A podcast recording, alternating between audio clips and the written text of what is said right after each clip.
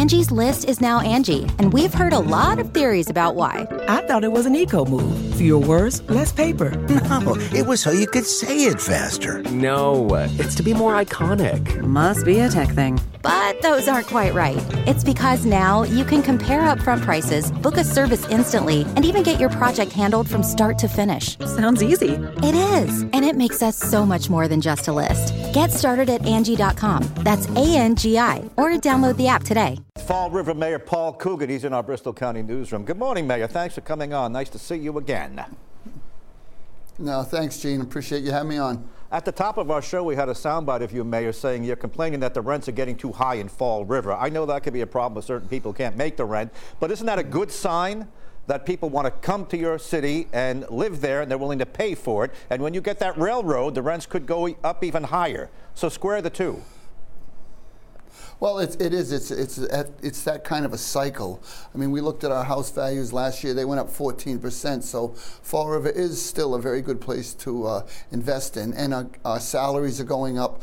But some people that, are, uh, that need additional supports for them, the rent may be a strain, and we're working with them to try to keep them in our city and uh, contributing to the community. But it does go up fast in some areas, and other places it's right on the button. Yeah. Well, what do you expect to happen when you do finally get that rail link up to Boston? That's supposed to be a game changer for the whole South Coast. In fact, I had Governor Healey on just a couple of weeks ago. Let me play what she's saying about that railroad. She says, "I'm committed, and that's going to be a game changer for you and and uh, the cities around you." Let's play it. You listen, Mayor.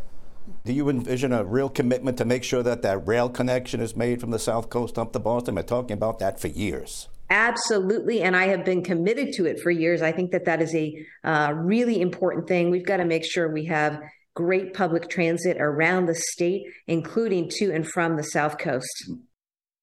Mayor, I postponed my retirement just so I could report on that thing finally happening. What's going to happen? To your city when that rail connection is made? Is it going to be a boom town or, or are we overstating it? What is it? Well, I, I, don't know if it's going to be a boom town, but I think it's going to definitely boost our local economy. It's uh, it's going to make people that have to commute to Boston look at Fall River much more attractively. Uh, it's happened in a number of communities. We don't know what the final outcome will be, but uh, it's all positive. We have a tremendous development going on right across from that um, uh, terminal in Fall River, which is a, a, huge investment. And that when that area comes together, it's really going to pop, and it's going to make Fall River a completely different place to live. And we're all waiting with bated breath to get on that train in the fall. Maybe you'll get on it with us, Gene, and take that first ride up to Boston. Well, there's a couple of restaurants I want to check out that you've been telling me about. We'll we'll we'll, we'll do everything in one day. now, now okay. the governor told me she assured me that she has a commitment to the South Coast. She's not going to forget about you. Have you gotten in her ear to tell her that, hey, we exist down here outside of Boston? What's your thoughts on that? Oh. No, absolutely. The other day, she invited me up to t- testify at a hearing uh, in Beacon Hill. We have regular conversations. She's she has a strong commitment to the South Coast. She's been down a number of times. Kim Driscoll, her lieutenant governor, is a former mayor, so she knows exactly what the nuts and bolts are running a city in Massachusetts. And she's also been extremely helpful. And in Fall River, we're fortunate we got a great legislative delegation, so we have a lot of good pieces in place to help us going forward, and that's not even counting anything federal. So we we're ready to move, and uh, we're going to use them as our partners, and it'll be uh, a team. Uh, nuts and bolts, you mentioned that. You know, Mayor Smiley, I just had him on, he said he can't recruit enough cops. Uh, nobody wants to be a cop. They got beat up, defund the police, everything, the videos. You, you saw it all. Are you having the same trouble in Fall River? Absolutely. Uh, we just uh, modified our uh, our police academy payway. What we do now is we pay for them to go to the police academy as long as they give us a five-year uh, commitment to stay in Fall River and help us. We significantly upgraded the pay across the board. We were below most of the neighboring communities. So now we think we're in, in line to compete for the uh, best people to be policemen in Fall River. Right. That's, that's what it takes nowadays to get into this fight because there, uh, there aren't a lot of people taking the test. There's not a lot of people that want to be police, but we're trying to get the best of Fall River to help our residents. Absolutely. Let's move to schools. You were a long-time educator. You spent your life in the schools. I know you've had your challenges out there. That was a number one priority for you when you came in at first. Update me. Well, uh, we have a new administrative team in place. We've been moving along for a couple years short of a, an assistant superintendent here, a principal there, and we still have a lot of moving pieces. Uh, schools are in the same boat, Gene, as you described. Uh, policemen, they, they're having trouble recruiting teachers. We still have open teacher slots if people want to come our way. Uh, we had to upgrade salaries there also. Uh, obviously, we have a beautiful physical structure in Fall River. All of our schools are top shelf physically, but we need to work on our curriculum, we need to work on instruction, and we need to get a complete staff in here, and that's what we're going to be focused on coming up to this summer. You, you know, you were in the schools for many, many years. Uh, just describe for me, an old teacher's perspective, how have things changed? Uh, social media, kids today, uh, how has it changed? What do you remember, and uh, where are we now?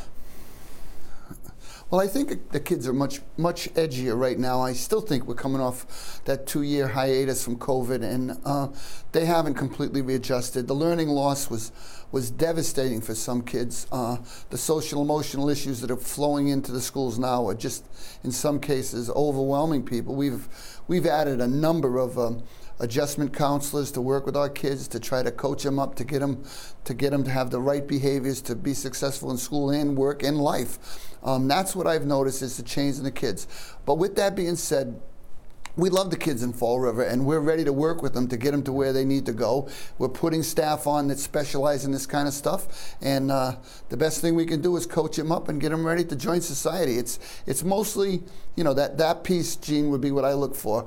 What's going on with the students? What's going on with instruction and what's going on to give them the, uh, the supports they need to be successful. And what's going on with your business community? You know, Mayor Mitchell, who's coming up right after you in New Bedford, he's always on that waterfront, boy, talking about the uh, the wind turbines and other things, and he's got the fishing industry over there. Do you compete with him to grab your share, and what do you want to grab? Uh, well, we're actually a little different. We're, we're really focused right now on our industrial park. We have a number of uh, new buildings going in and businesses going in up there. We're waiting on one which we hope will break within the next few weeks. It's uh, going to be a real catalyst for change in the north end of the city.